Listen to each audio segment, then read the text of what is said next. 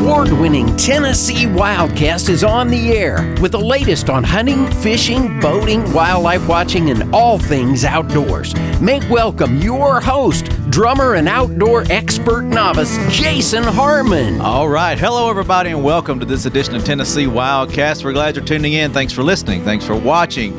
Uh, thanks for being a part of this show.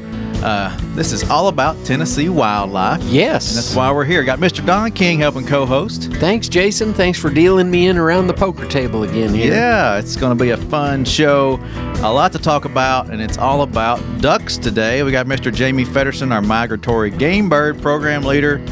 He's the expert upstairs on ducks, right? Uh, that's what they say. all thing migratory. all Yeah. things migratory. Well, yeah, migratory game birds. Yep. Yeah, yeah. So we're we're glad you're here and uh, excited to talk about ducks today.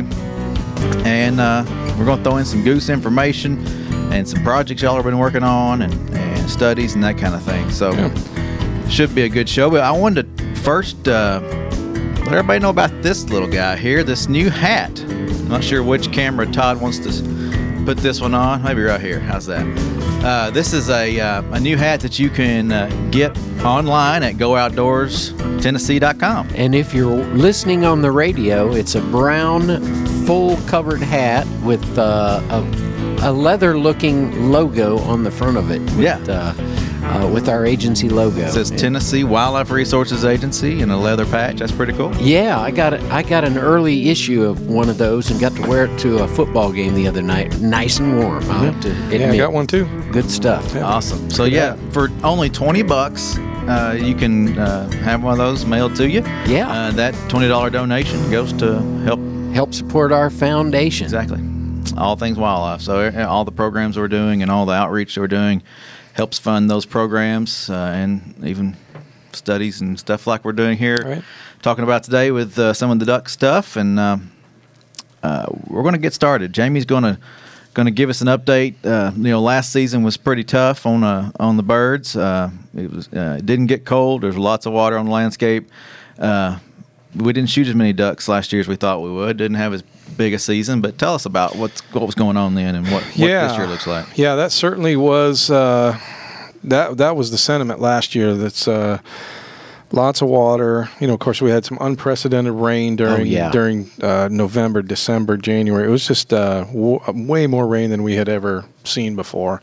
Um, didn't get cold up north. Birds didn't get, and that's certainly we heard that. It wasn't just Tennessee. It was all of the states around us: Arkansas, Louisiana, Mississippi. Everybody was, you know, hunters were saying the same thing. Uh-huh. And uh, if you look at the harvest numbers, uh, for a lot of states, it definitely reflected that. Uh, you know, uh, Louisiana and Mississippi's harvests were way down. Surprisingly, um, Arkansas's and and Tennessee's, we were we weren't that far off of what our numbers usually are for har- for harvest. Now, uh, it's it, what I think that means is so coupling that with some of our surveys that we do during the winter. Um, we do refuge counts every couple of weeks um, on our on all of our all of our state run refuges, and our numbers were yeah, they were a little bit lower than they were in previous years, but they weren't off a lot. Uh-huh. But then there's another survey that happens on the first week in January. It's called the Midwinter Survey, uh, and we were down about a half a million birds, and that's a lot for us to be down Yeah. uh, on that count. So, where those birds were at, had they not come down by the beginning of January, that's possibly the case. Um, did they ever arrive? We don't really know. However, our harvest doesn't really reflect that we didn't have a whole lot of that we didn't have a whole lot of birds because our harvest was not too far off what it normally is. So, I think there were some enterprising waterfowl hunters out there that found some places where birds were hanging out. Uh, they were spread across the landscape. Lots of water for sure. Ducks are notorious for exploiting newly flooded areas. I Yeah. mean, areas that haven't had water on them for a while, ducks will be there Sure. on it and taking advantage of it. And any enterprising, wily, creative duck hunter is going to figure out where those are at. And they're going to take advantage of it. So, we still had a fairly decent harvest. States above us, north of us, their midwinter surveys were a bit higher than what they normally are. Their harvests were pretty average and a little bit above. So, certainly, weather didn't get them down to us in time. It did get colder. Mm-hmm. Rain stopped in January, late January, got cold, and oh, we had a big cold snap in early February. And then all we saw, all of a sudden, we had birds. Well, the season's closed by then. That's so- what I was going to say. How far? How Yes. long? When, what's the season range there? so uh, we're we can hunt until January 31st. Okay. And so uh, that's what's uh, gets our allowed by the 60 feds. Yeah, in, that's yep. that's the latest we can hunt according to federal frameworks. And so it doesn't matter if the birds show up on February 10th, we can't hunt them. Yeah. So so we had a perfect storm of things didn't go great for us last year. Uh-huh. Well, so what does that really lead into? If we didn't have a great season all around, that might mean that there's more birds actually headed back to the breeding grounds. Mm-hmm. So that's a good thing. Okay. Getting a lot of birds back to the breeding grounds. You need to have birds to, you know, more ducks to, to make mm-hmm. more ducks. Yep. And we sort of saw that that might be the hmm. case for a lot of species, the bread and butter ducks for Tennessee, the the mallards, the gadwalls, the green winged teals. For when the when the uh, Fish and Wildlife Service does their uh, springtime breeding duck counts, those species were up uh, from last year. Not a lot, um, wasn't gangbusters, but they were up a little bit. There were other species that were down: blue-winged teal, shoveler, uh, redheads. There were some other species that were down from what they were last year. So you sort of look at the overall total of how many birds were counted, how many breeding birds were counted last year. I mean, 2018 versus how many breeding birds were counted in 2019. Mm-hmm. And overall, it shows that the number of ducks are down. So again, you got to kind of take that with a grain of salt. Even though the total number of birds was down, for Tennessee's bread and butter ducks, they were actually up. Right. And the the nice thing is that for pretty much all of those species, despite the fact that they may have been down from 2018 to 2019, they're still almost all of them are above the 10 year average, the long term average. So ducks are in pretty good shape. We got a couple of problem children, the northern pintails, the scaup. There, there's something going on with those ducks that we we still haven't quite dialed in on to figure out what's going on with those guys and why their populations continue to go down. So Right. we've still got a lot of work to do there, but you know, duck populations are doing they're doing pretty well. Okay. They're doing pretty well. I think we've got a graphic that we can show, and if you're listening, make sure you go check that out. Um, but it kind of shows the differences uh, uh, from 18 to 19 and, and the long term average, and some good numbers to look at there. I, I had a note uh, around 200,000 ducks each year. We harvest around 200,000 ducks a year. Yeah, right. I mean, that's kind of sort of average. Uh, 200,000 is about our mark, and that's what it's been for maybe the last five years. Not quite 200, but right around that, right around there. So, yeah, we get about 22,000 duck hunters every year, harvest about 200 200,000 birds. Um, Of course, our bread and butter bird is uh, you know, mallard. is the mallard. That's our big one. We shoot about 90,000 of those every year. Um, Gadwall, I think we're, what, about 15,000 or so? 16 's what 16, you yeah. yeah. 13 for the American uh, Green wing teal. green wing. Yeah, I got a, Yeah. your abbreviations are hard to follow here. Yeah, I got that. But I mean, it, Yeah. kind of matches up to this to this uh, water file survey that we're looking at here. Yeah. It's uh, from the Tennessee. Tennessee matches up pretty close to that. Yeah, yeah. So uh, Our we, top birds are their top birds. Yeah. Well, yeah. So um, it, it's um, it, it's really it's really really interesting to to be in a mid latitude state. You know, we're sort of like uh, when you sort of look at that. I, I think anybody that's in the in into ducks, they've seen these classic flyway um, pictures where all of the birds are spread out across northern Canada and they sort of funnel down into the Mississippi Valley. But like if you look at where that funnel point is, where all these birds up north collect, we're like right there. Yeah. Ten- Tennessee Yeah. and the boot heel of Missouri and and you know the the northeast corner of Arkansas.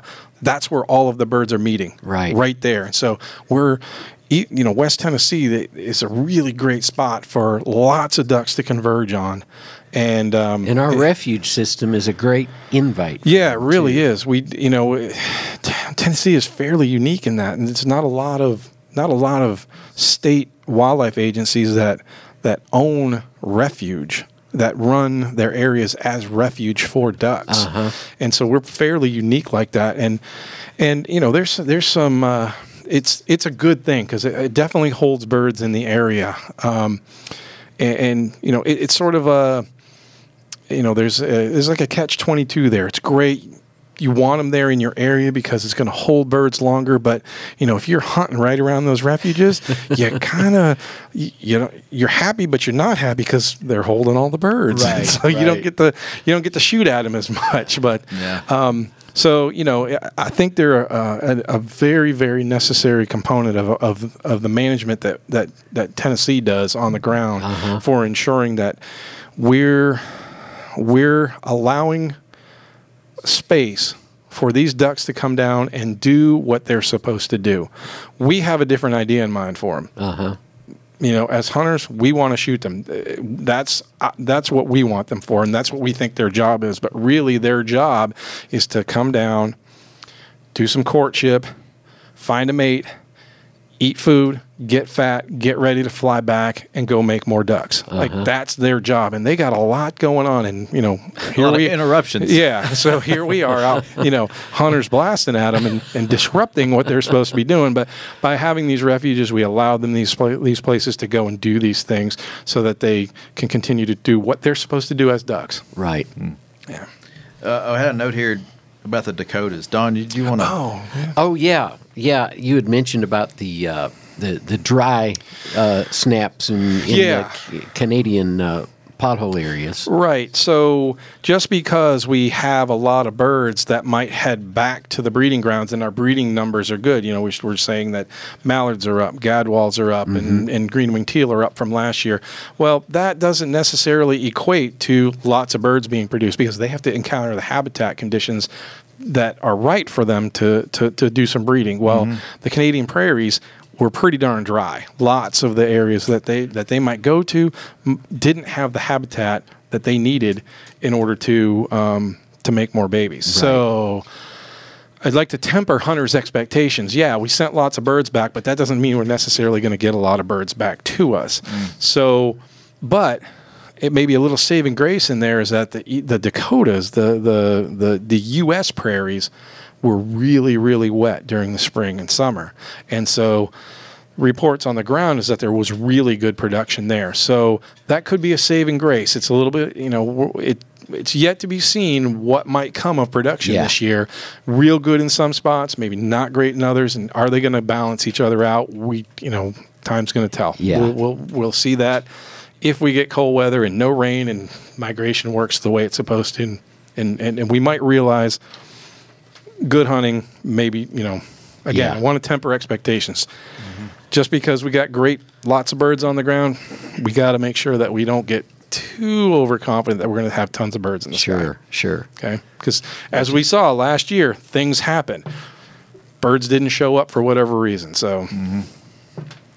All right. Well, uh, one thing before we jump to the projects y'all are doing, I mm-hmm. wanted to I wanted to mention these bands hanging here behind Oh, behind yeah. me.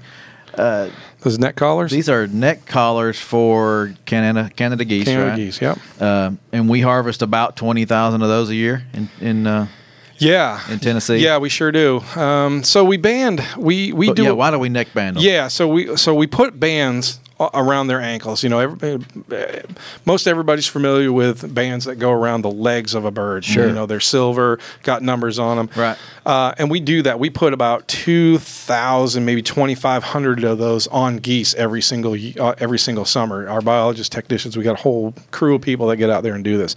Um, every once in a while, we get. Uh, well, been doing it for a long time with Dr. Dan Combs at Tennessee Tech.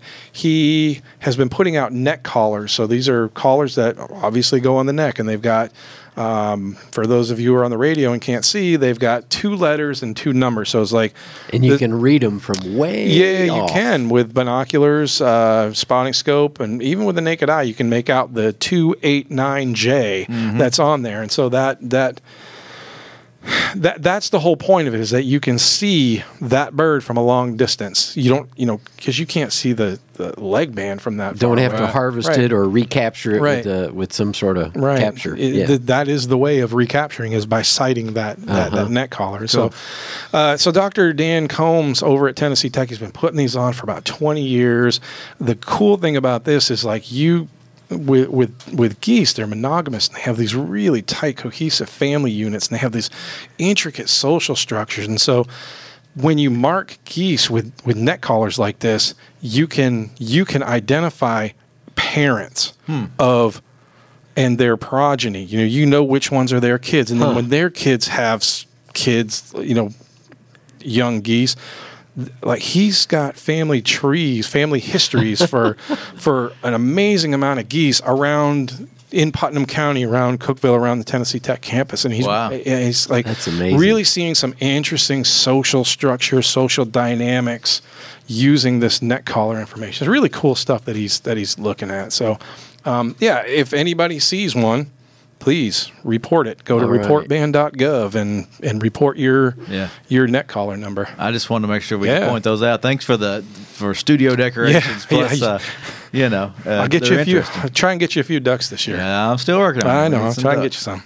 hey, hey. Uh, speaking of geese, uh, are these mostly resident geese? Or? Yeah. Okay. Yeah. So in Tennessee, yeah, we just don't get a lot of migrant geese anymore, and the, Uh-huh. the geese that we're banding are resident geese. Okay. The the new term for them that we we call them temperate breeding Canada geese. Okay. Um, because they don't breed in the Arctic like they used to. Right. These are you know pretty much every state in the U.S. now has. Uh, a resident population of, of geese. Okay. And we are definitely one of them. And, you know, I think our numbers are right around, we have maybe about 80,000 Uh-huh. or so. I think the last count we had was somewhere around 79,000. So we're up around 80,000 geese statewide, uh, harvest about 20,000 a year. So we have a pretty decent sustainable population. Yep. Wow. All right. well, excuse me. Um, a lot of projects are going on upstairs. A lot of research projects, and one special project that we want to talk about today is with Tennessee Tech partnership with them. Right. Yeah. So um, about a year ago, we got uh, the green light to do a telemetry project on mallards, and so we're teaming up with uh, Dr. Brad Cohen from Tennessee Tech. Uh, we put together. He and I talked about some stuff. Put together a really good proposal, and got the commission to agree to that. This is some some information that we need as an agency to to manage our areas better. So what we're doing is we're going to be uh, over the next three years. We're going to be capturing mallards that come down, migrate down into Tennessee uh, in the winter. So in November, December, January, we're going to catch birds, mallards, and we're going to be putting GPS transmitters on these guys and letting them go. And so we're going to be able to track where these birds are going. And, and, and the neat thing about these transmitters is that you can program them to send a location as frequently or as infrequently as you want. So we could we could get you know five minute locations on these birds, what they're doing every five minutes, where they are every or fifteen or an hour or whatever we need it to be at. Wow. And so that's the, that's the cool thing about it is that you can get as as little or as much information as you want to. And the whole idea behind that is let's look at where these birds are sitting down and we're going to go in. We've got students and technicians on this project that are going to go in and measure the vegetation characteristics of that particular location where that particular bird sat down Okay. so that we can find out water depth, um, vegetation structure, vegetation composition, uh, um, taking core samples and looking at like the seed deposition in the in, in the first few inches of soil where a dabbling duck might feed, hmm. and we're going to try and we're going to take all that information that we know about known locations where ducks are using, and get that information back to our area managers and say, look, this is where ducks want to be. Let's try and put that habitat on our management areas. Yeah. Because, you know, it, it makes a lot of sense to create what they want versus what we think they want. When we finally know what they want, then we can give them what they really, really want and really, really need. And that's going to help circling back to everything that they need to do, making sure that they're you know fat and healthy and you know ready to go back to the breeding grounds, able to breed. Right. Is this on only on um, refuges, or is this on some huntable land as well? Well, yeah. So where we're going to be capturing them, we're going to be capturing them on refuge properties. So we're gonna we've got White Lake Refuge that we're going to attempt to catch birds at, Hop In Refuge, and then we're also working with the Fish and Wildlife Service, and we're going to be trying to capture some birds at Chickasaw National Wildlife Refuge. So it's all happening in West Tennessee.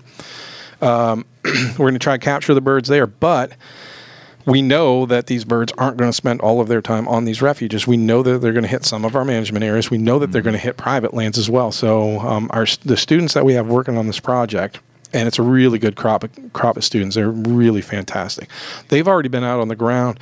They've already been talking to landowners and getting permission to go out and do vegetation surveys on these properties when we finally start getting data. So, Oh, so yeah, so the, it, that's the really cool part about it is they're gonna we we're gonna be able to get like a true feeling for what these birds are using because we're gonna have access to a lot of areas that we that aren't ours. Yeah. You know, they belong to private landowners and you know, private landowners do a lot for waterfowl management. They do. And you know, we don't acknowledge them a lot of times, but they really do. Um, and there you know, out in West Tennessee there are a lot of conservationists, there are a lot of people that are really, really into wetlands, w- waterfowl conservation. So um, we're hoping to see and translate that into some good information. So if the a hunter takes one of these birds with a transmitter on it, Mm-hmm. what's the next step? Yeah, so that's a that's a real possibility for sure. I Yeah. mean, you know, we can't we can't put a sign or like a. It'd be great if we could put a ribbon trailing on the, Oh. the leg of the bird. Do not shoot Yeah. me. You know, of course, that would be the invitation to shoot me. like those helicopters at the beach with the big flag. right, exactly. It'd be great. planes. It'd be great if we could put one. But we, so we know that there's going to be a certain number of of, of ducks that are going to get shot. Yeah. With these transmitters on, so. Um, the transmitters have contact information on them, and these birds will have, you know, uh, an extra band on them that says, you know, hey, please contact us, and it has an uh, there's an email and a phone number. Tennessee Tech Mallard at gmail.com. Yeah, that's the. So if somebody shoots a bird with one of these transmitters on them, please email tntechmallard at gmail.com. There you go. And uh, let us know because uh, we would really like to get that unit back. There, um, we can refurbish them. We can put it back out on another bird and start collecting more information. Uh, we have some um, some uh, dummy uh, you call me? tra- not you, but we have some dummy transmitters that we can replace the actual transmitter. So you know somebody can say, you know still have something that looks exactly like the transmitter. Right. It's just not the transmitter. It might be cool to mount the bird or Sure. something Yeah. with the transmitter. Absolutely. So I mean that's the whole. Yeah, that's the idea behind it is that they they will have their souvenir from Yeah. the bird that Sure. they shot. So Kind of like a, a band. Folks Yeah. like to collect the bands. Absolutely. So,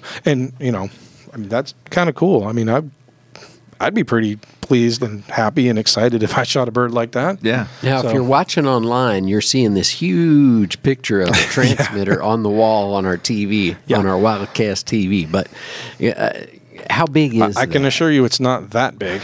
yeah. Uh, so imagine about, about it's about the size of a Matchbox car. Okay. Oh, so cool. you know, I mean, everybody knows how big. So we those got a bunch of birds flying around with Matchbox on Yeah, it's kind of like what it's going to be. I yeah, preferred Hot yeah. Wheels, but Uh, well, uh,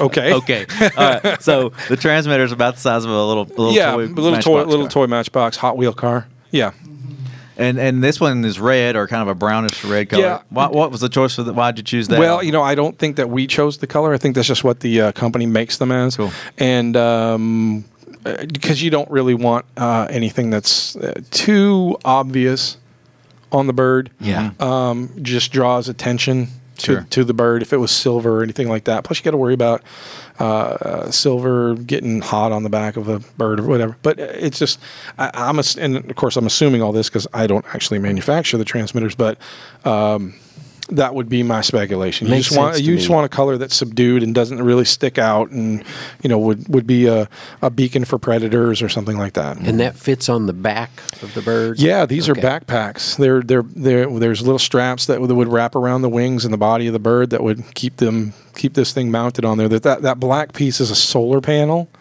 So Oh, I was gonna yeah. So ask you about so these are really cool. Um, theoretically, we can get about two years worth of life out of out of these units. So, uh, and uh, that depends on how many, you know, I told you you could program it to tell you every minute, five minutes, 15 minutes, or whatever of where that bird is at. So, depending on how many How many how much times it data it yeah. chimes in yeah how much data is back? collected by that unit and then transmitted to the satellite? Because these, this information is being transmitted to the satellite and then we're logging into the satellite and drawing the information back down. Hmm. So that's what really kills the battery is sending the signal up to the uh-huh. satellite.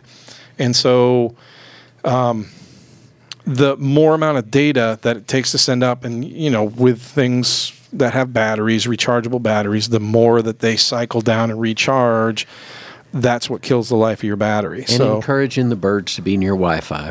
is always a yeah right too, yeah so. exactly Faster exactly. download speed. right exactly 4g um, so but uh, yeah so um, depending on you know what you program your your your transmitters to to collect and the amount they've got to, to send up to the satellite you could get we could theoretically get two years so Wow, what that's the- so that's really what's exciting about that is that we can put a transmitter on a bird this year and we theoretically should be able to get them coming back next year Cool. Yeah. and so part of one of the things that we're going to look at is site fidelity, winter site fidelity. Mm-hmm. Something that we don't understand a lot about, but we might be able to get some answers with this type of project is are there areas that birds love to come back to every single year? Mm-hmm.